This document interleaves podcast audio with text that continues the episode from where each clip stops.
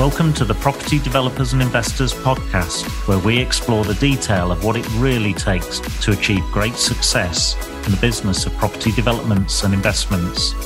Now, let's get into this week's episode.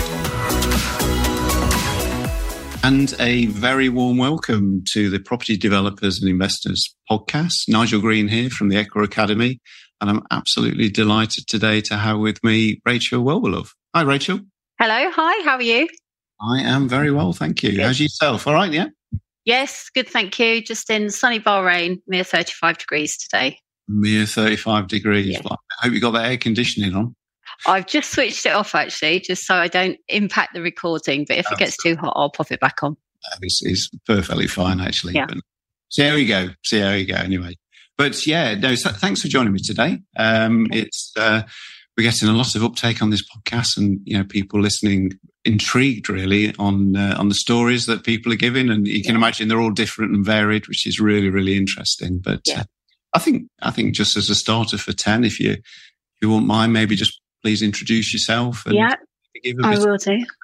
Okay, so I'm sure uh, quite a few people probably know me because I've been at the Equa events and I've been doing the mastermind. But I'm Rachel, Wellbelove, and I'm the founder of FlexHomes.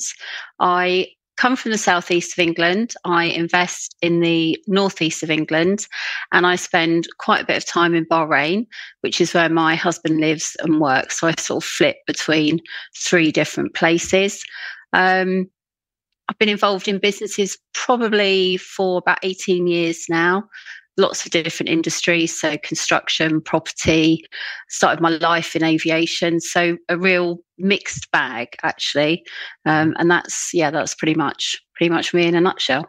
Oh, wow. That's amazing. I, I don't, how would you, how do you regulate yourself when you come back to the UK between such a high temperature and such a um, generally I'm always cold actually so it suits me being in Bahrain um, but the problem the problem is you spend probably 9 months of the year in an air conditioned environment Oh, I see. Um, so it's just so hot and so humid for yeah. a large part of the year. And when I come back, I go to the northeast, so I have layers and layers and layers and woolly hats and coats. So that's pretty much how I how I cope. Yeah, and the heating up high. So oh, yeah, it's very good. Anyway, I mean, in terms of property, I mean, what, what made you choose property as a vehicle to wealth and success? Um, well, I suppose it stems from my childhood. So my late father was a builder. He left school and he he sort of started a building company. So when my sister and I were little, we'd be in the kitchen. The guys would be turning up. Mum would be making tea and coffee and bacon butts, butties and you know sandwiches and stuff like that. So we'd grown up around property and I'd always had an interest in it. I understood that you could make money from property. Um, and then my father had quite a serious heart attack in 2005. I was working in City. I was running a graduate training program for an investment bank. And he wasn't in a position to sort of carry on with his business. So I said, Look, I'll come and work for you. If we get on, I'll carry on working for you. But if we don't get on, I'll find somebody else to come and help you with your business. So that was my first sort of formal introduction to running a property company at the time we were doing a lot of work with the likes of Mansell, Balfour Beatty, Mears, and a lot of the local authorities. So it's a huge mm. sort of period of transition. And then when COVID hit, there was a lot of changes in my existing business. I had a, an international logistics company and it just wasn't feasible. So for me, it was it was a natural choice that I would go back into property. I think it was just ingrained in my DNA and it's something that I love. I was certainly one of those people could while away hours on Rightmove and Zoopla just scrolling for properties. This was long before running a property company. So I think it's just, I think I was very destined to, to go into property at some point for full time. Isn't it interesting how there's there's always a there's kind of a trigger, isn't there? There's something, and it can be in your all the way back to your childhood or, or circumstance or, or, something like that. I know, I know mine, um, my route into property was very much like, um, uh, an inherent distrust of the pension scheme. Um, just for the mm-hmm. fact that I couldn't, I couldn't really drive to it or see it, or it wasn't very tangible. Yes, it was a piece of paper with a number on it, but you know, at the time it was like, I don't know whether I trust this or not. Is it still going to be there when I get to retirement? So my my trigger was very much uh, around um, that kind of plan B, you know, to start build property because I could drive to it, I could see it, it was there, it would generate cash flow and these sort of things. But it's really it's really interesting, isn't it? And that and how your your your father, you, you know, had that influence on you, you know, around the dining room table almost, and it was it was very almost, much almost a soft influence, really, because you, are not necessarily in that moment, but the peripheral and your subconscious is picking up all these these signals, isn't it? It's amazing. Yeah, it was. Um, I think also when you, you mentioned the, the, dining room table, there were many an interesting conversation around our our family dining room table, but I think also for me it was the transformative nature of property. So I could understand the tangible bricks and mortar and what we were doing and, you know, sort of disabled adaptations and providing improved homes for people. But I think it was about the impact. It was the impact on people. So you could you could actually see the the the significant change to their life mm. by improving their living facilities, you know, and that was as simple as you know, elderly people that were finally getting disabled adaptations provided by the local authority. Yeah, yeah. So I think it I think it was that part of it as well. Um, and my dad, you know, he worked his whole life and he loved his job. He loved everything he did. And he, he said that there was never a day that went by without him not enjoying working. So for me, I think that enjoyment of what you do has always sort of yeah. been sitting at the back and and so property was just it's yeah really- a natural next step. Yeah definitely. That's absolutely amazing. Yeah. maybe tell us um, a little bit about the key milestones and maybe achievements in your your property journey thus far. Um yes uh, key milestones gosh. Um well it's a challenge it is a challenge running a business from an overseas country and that comes with its um, difficulties around sort of lending and um, interest rates and and the practicalities really. So that that's it's quite a, it's quite a big milestone just to be achieving that I think. But I think um, probably our first property that we brought. I think you always remember your first property. So that was a cash purchase it was a property that we'd not seen. It was at auction. I hadn't had it surveyed. I did everything that you shouldn't do. And it turned out absolutely fine. So that getting that first property, I think people say the first property is the hardest property. I didn't feel that. I think going on from the first property and thinking, okay, what do we what do we do next, mm-hmm. and working out the complexities. Um, and the impact that that has, you know, like for, for an expat, you, you have to have a minimum lending. So you have less mortgage brokers to go to, for example. Um, you just mentioned your SSAS and uh, pensions. That that was a massive milestone for us, huge milestone actually, because I'd been in businesses for years and years and years, and not one person had ever mentioned a SSAS, not an accountant, not a tax advisor, not our solicitor, it, not even a pension specialist. We had a pension specialist coming to our previous business, never mentioned SSAS. So that was a massive milestone for us. We had two final salary schemes, so defined benefit schemes. We got financial, we had to get uh, IFA advice because of the size of the schemes. And actually, it was recommended that we transfer our pensions out, which we did. And that was about a year's process all in all. So it's a really big piece of work.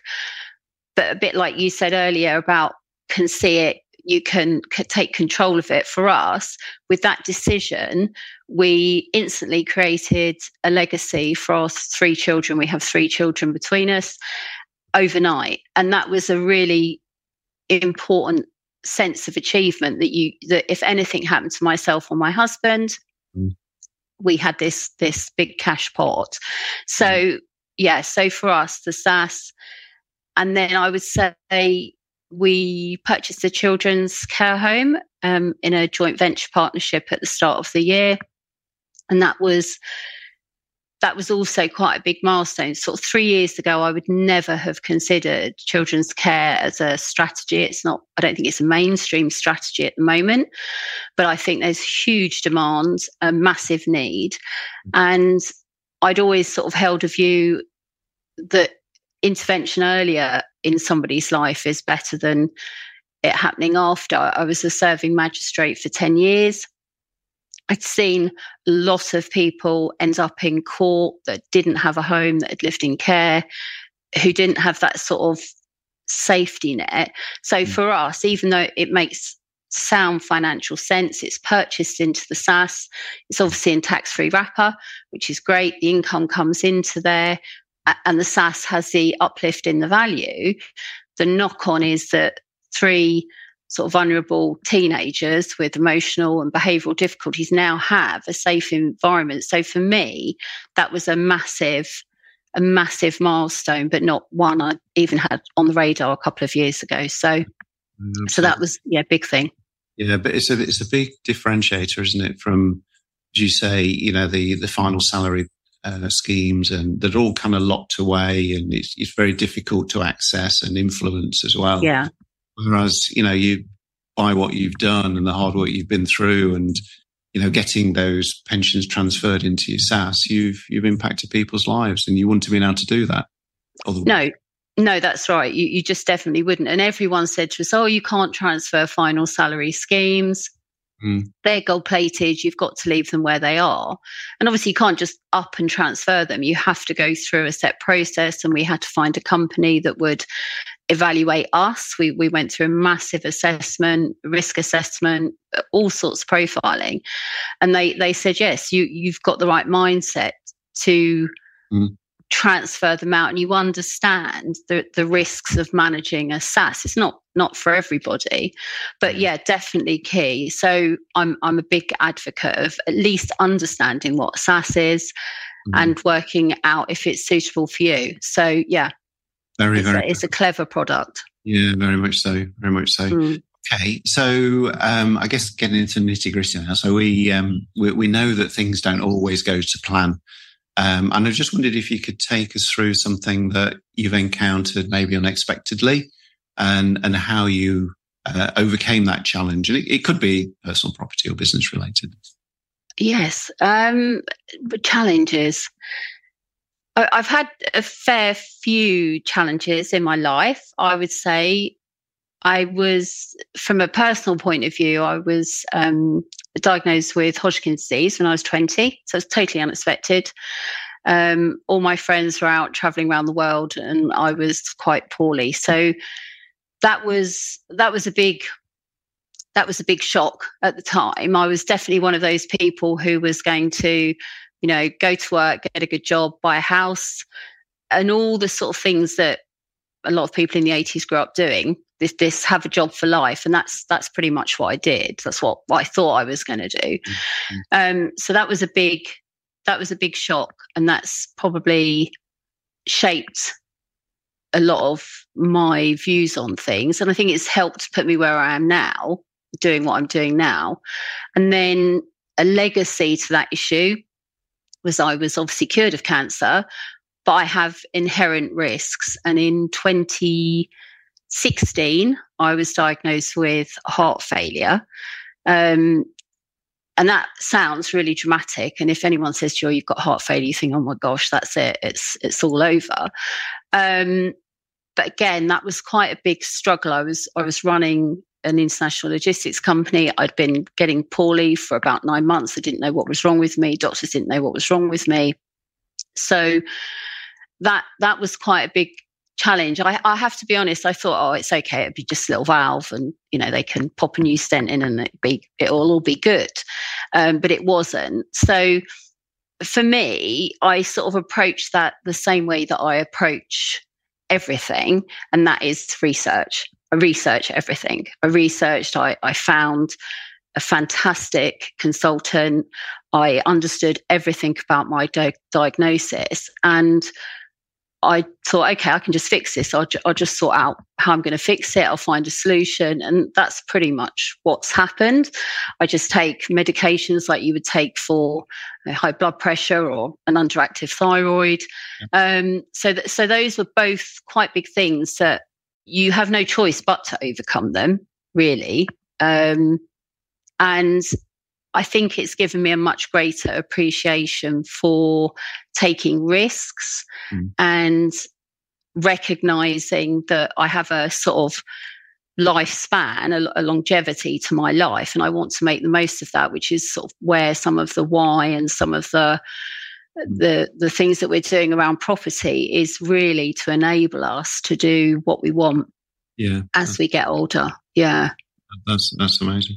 Mm. Uh, you know, and and not to underestimate, you know, when things like that come to us and they come to everybody, don't they? In one form or another, it in the short term it has quite an impact on how you feel and all the rest of it. But you know, that's just brilliant how you, how you just double down almost to to find that solution, understand more, you know, what was going on, yeah. and, um, and here we are today. So that's brilliant. That's yes, thank you, thank you. Yeah, it's a, a, big thing, but um, yeah, and and as you say, the, the why, the, that stronger that that why, and your, you know, you've recognised your longevity and of, of, life and all the rest of it.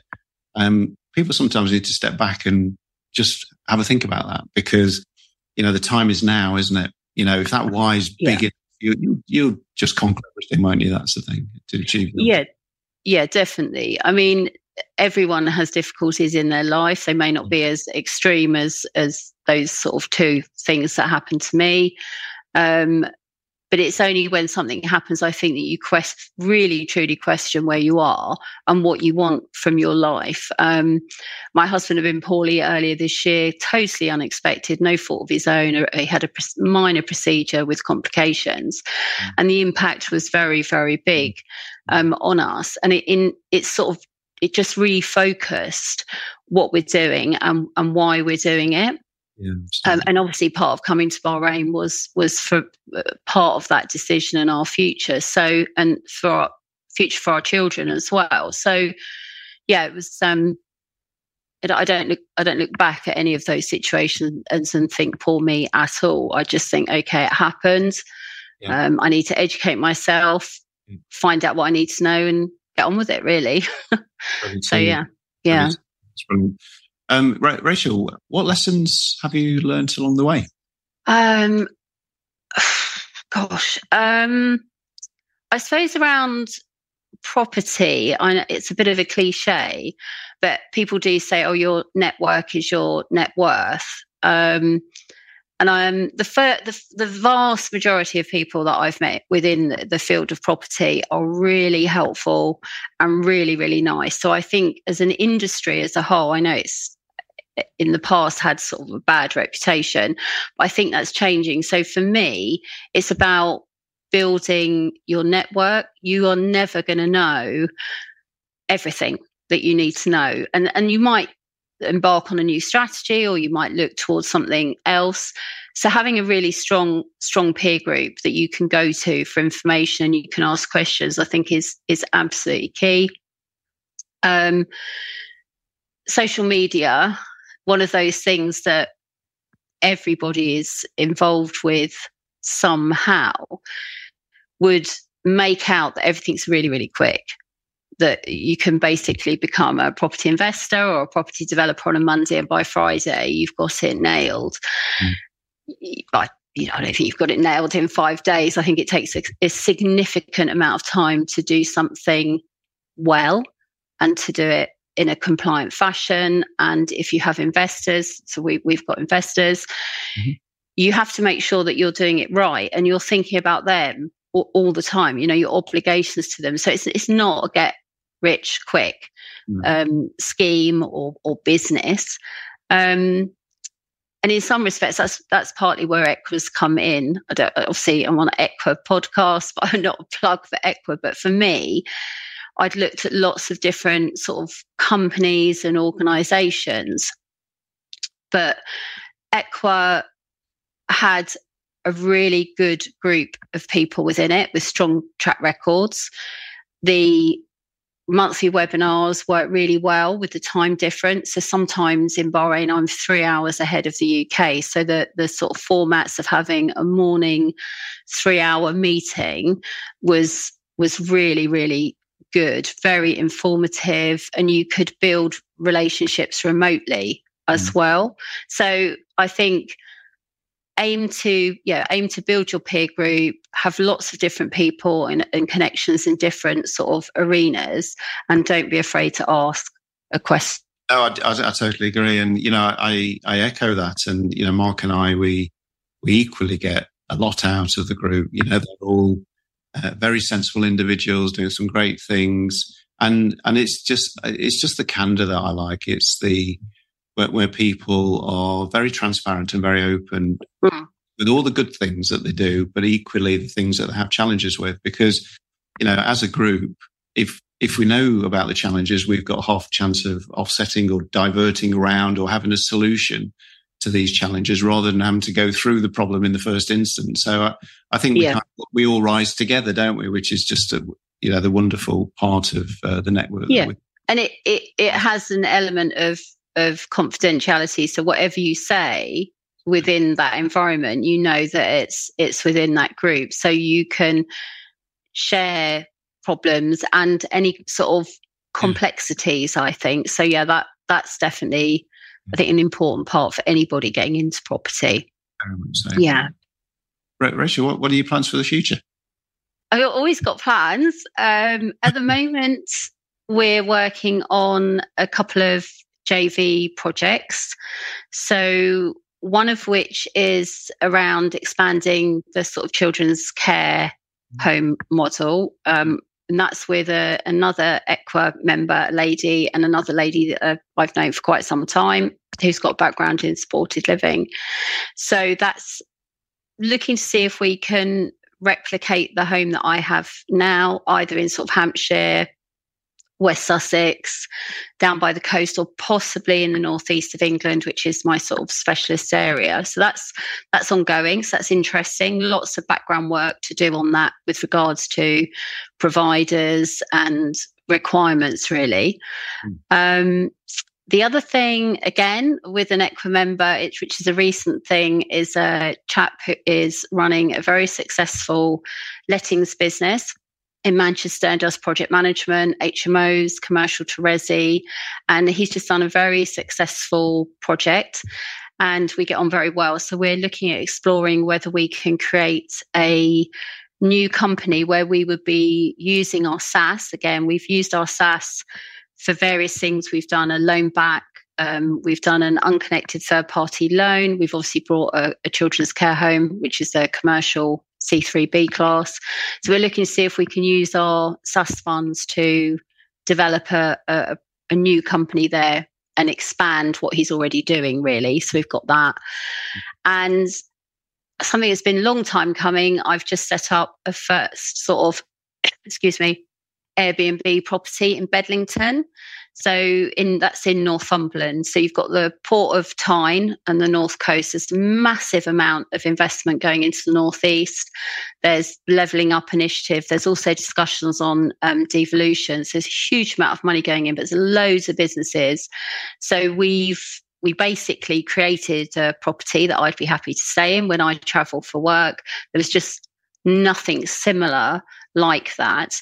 Um, so at the moment, I'm working on behind the scenes. This is all the sort of behind the scenes things that people don't see on social media and contacting companies through LinkedIn and sort of asking them if they need good quality accommodation for people that are coming down for contracts. A lot of people contract to say three months in the area. So that's not a new project, it's just pushing what we've been working on. And I've set myself a sort of six month goal to make that as well known as the standout property in Bedlington, really. So, yeah, no small feat, really, on that one. So, those are the things. Mm-hmm. And then there's always the day to day stuff. Yeah.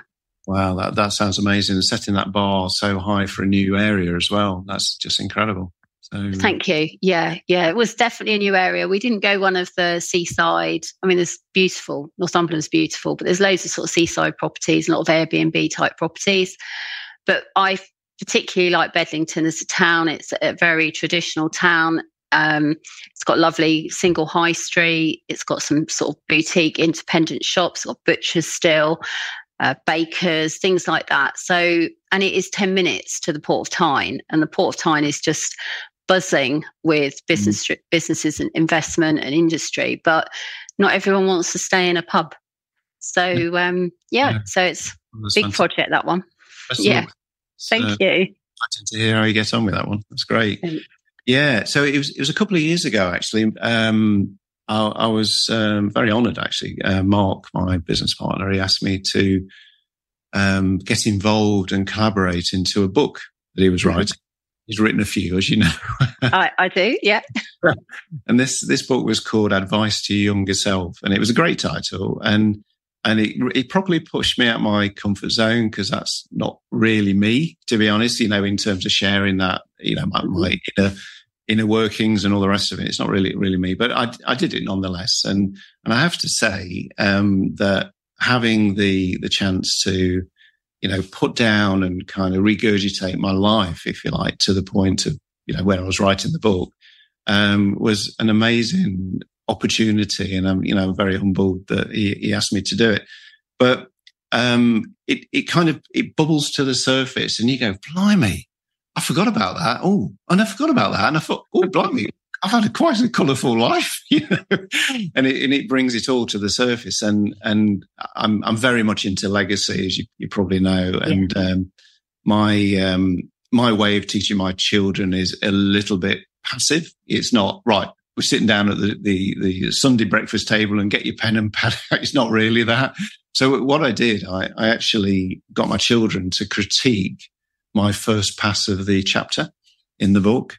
And it was a bit cunning, I suppose, because they, they pulled me apart, to be honest, I'd missed commas and full stops all over the place, but they, they did all that. But, but what it actually did, it enabled them to get more into and understand more about dad's life, you know, and, and yeah. what, what I'd done and those sort of things. So that, that was great. So it was a proper tick in the box from me, but I've probably turned that question uh, to you now. So, if, if you could give your younger self maybe one piece of advice, what what would it be? Oh, um, God, that's an it, that's an it isn't that's an interesting question. um, it doesn't surprise me that Mark asked it actually. So, I all wrote a book on it. But um, so I left school in 1986, um, and I grew up in the whole Thatcher era, and I think then, unless you were in the very top percentage of people at school, you, you you looked for jobs. So both my husband and I started working when we were 16. And I think looking back, it was that's what I expected of myself. I didn't have any wider expectations put upon me, but I think I thought, right, okay, get a good job, leave, you know, leave school, get a good job. My careers advice was go and work for a big company and get lots of training. And I did that. And I, I bought my first house at 18. I was very much ticking the boxes of mm. achievement, mm. if you like. And um, I I think I thought I was going to be one of those people that would have a job for life. Certainly, you know, back in the 80s, that's you went to work for a company and you, you stayed there till you retired. Um, and I think looking back, I I probably put some of those views onto my own son as to how he should you know should do at school and he should do a levels and sh- should do a degree. And i think if i look back now and i was discussing this with my husband the other day actually and he's always the one behind the scenes that lets me sort of do everything supports me. I talk to him about what's going on within the business. I, I said to him you know he he started work at 16 and did an apprenticeship. And i said what would you if you could go back in time what would you do differently?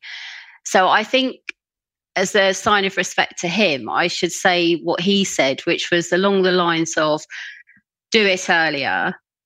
Don't ever stop and keep doing it. And i think if i had done that earlier i would have got where i am now quicker.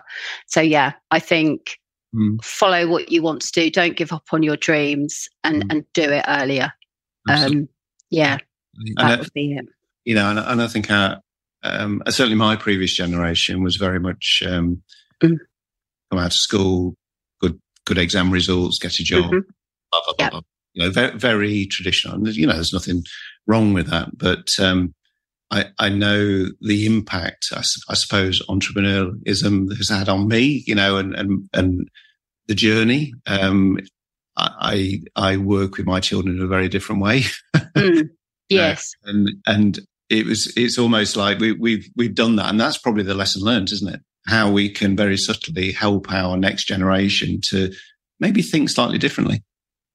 You know? Yeah, and I think I think technology's played a huge part in that, really. Um, and when you look at young young people now that are leaving school or or leaving college or even uni, they're not confined to being in one place doing one thing. They can be mobile, and I think that technology and that sort of spirit to explore is is great. And I would actually advocate not to be tied down, you know, spend your first few years of work or your first few years of your career just going for it mm-hmm. and mm. enjoying what you're doing because there's plenty of time to settle down, buy a house or, you know, be in one place. So mm. yeah, I mm. think that would be my advice is is just yeah, go for it. Go for it. No, and yeah, and if you enjoy what you're doing, you're always going to be successful. Absolutely. Absolutely. Yeah. And it, it, yeah. It won't kind of feel like a job either. You no, know, definitely not. That's yeah. brilliant advice. Thank you very much. It's all right. yeah, that's great. It's, it's been such a such a delight to speak to you, really. And I can't believe Thank that you. actually 30, 35 minutes has gone. Sorry, gone. yes, I, I can talk. no, incredible, incredible. But I mean, just just for the listeners, you know, how can people follow you or get in touch? Uh, follow me. I'm on all the social media platforms, obviously. Uh, so under FlexHomes. F L E X Homes, or LinkedIn is probably my preferred flat platform. So Rachel Wellbelove, no D on the end, just an E. So yeah, that's probably the best way to just to DM me. Um, or if anyone likes old fashioned telephones, they can give me a call. My goodness, what's one of those? I know. Yeah, I have to have. I have a um, landline number here, so it means I can be anywhere in the world actually, and just pick up my office phone. So, Brilliant. which is Brilliant. good technology. Rachel, been an absolute pleasure, and I, I, don't I, mind for just opening up as well. It was just just great to. Thank you. I'm a bit like you. I don't share that much, so yeah. um, I yeah. Thank you. Okay, my pleasure. Thanks a lot. Okay, so you. have been um, you've been listening to the Property Developers and Investors podcast. Nigel Greene from Equa Academy, speaking to Rachel Wellbelove. Thank you very much. Thank you. Thanks for listening to this episode. And if you would like more inspiration, why not join our Facebook group, Property Developers and Investors, or visit our website, www.equaacademy.co.uk.